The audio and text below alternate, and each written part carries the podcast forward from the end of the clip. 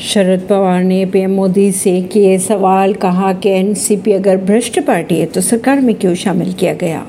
NCP नेता अजित पवार दो जुलाई को चाचा शरद पवार से बगावत कर महाराष्ट्र की एकनाथ शिंदे सरकार में शामिल हो गए थे। उन्होंने डिप्टी सीएम पद की शपथ ली। उसके बाद एनसीपी के आठ विधायकों ने मंत्री पद की शपथ ली। बात करें अगर अजित पवार गुट की तो लगातार दावा किया जा रहा है कि उनके पास 40 विधायकों का समर्थन है।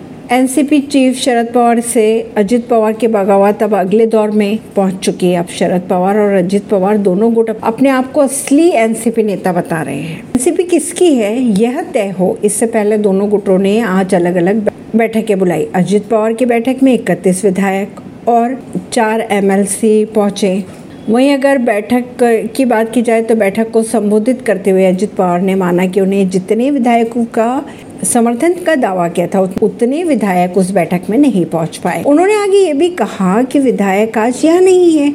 कुछ अस्पताल में है, कुछ की तबीयत बिगड़ी हुई है, कुछ पहुँच नहीं पाए।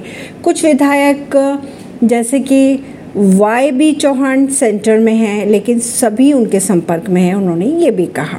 वहीं वाई बी चौहान सेंटर की अगर बात की जाए तो शरद पवार गुट की मीटिंग तेरह विधायकों और चार संसद के साथ चल रही थी। एनसीपी के कुल तिरपन विधायक है। ऐसे में नौ विधायक अब किसी गुट में शामिल नहीं हुए हैं। अब तक की अगर बात की जाए तो। पीएम का ज़िक्र करते हुए शरद पवार ने कहा कि मोदी ने मध्य प्रदेश में भाषण दिया था और कहा था एनसीपी ने सत्तर लाख करोड़ का स्कैम किया है। पवार ने कहा कि पीएम ने एनसीपी पर कई कमेंट्स किए हैं।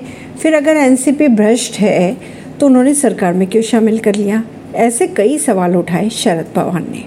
ऐसी ही खबरों को जानने के लिए जुड़े रहिए जनता सरिश्ता पॉडकास्ट से। परवीन दिल्ली से।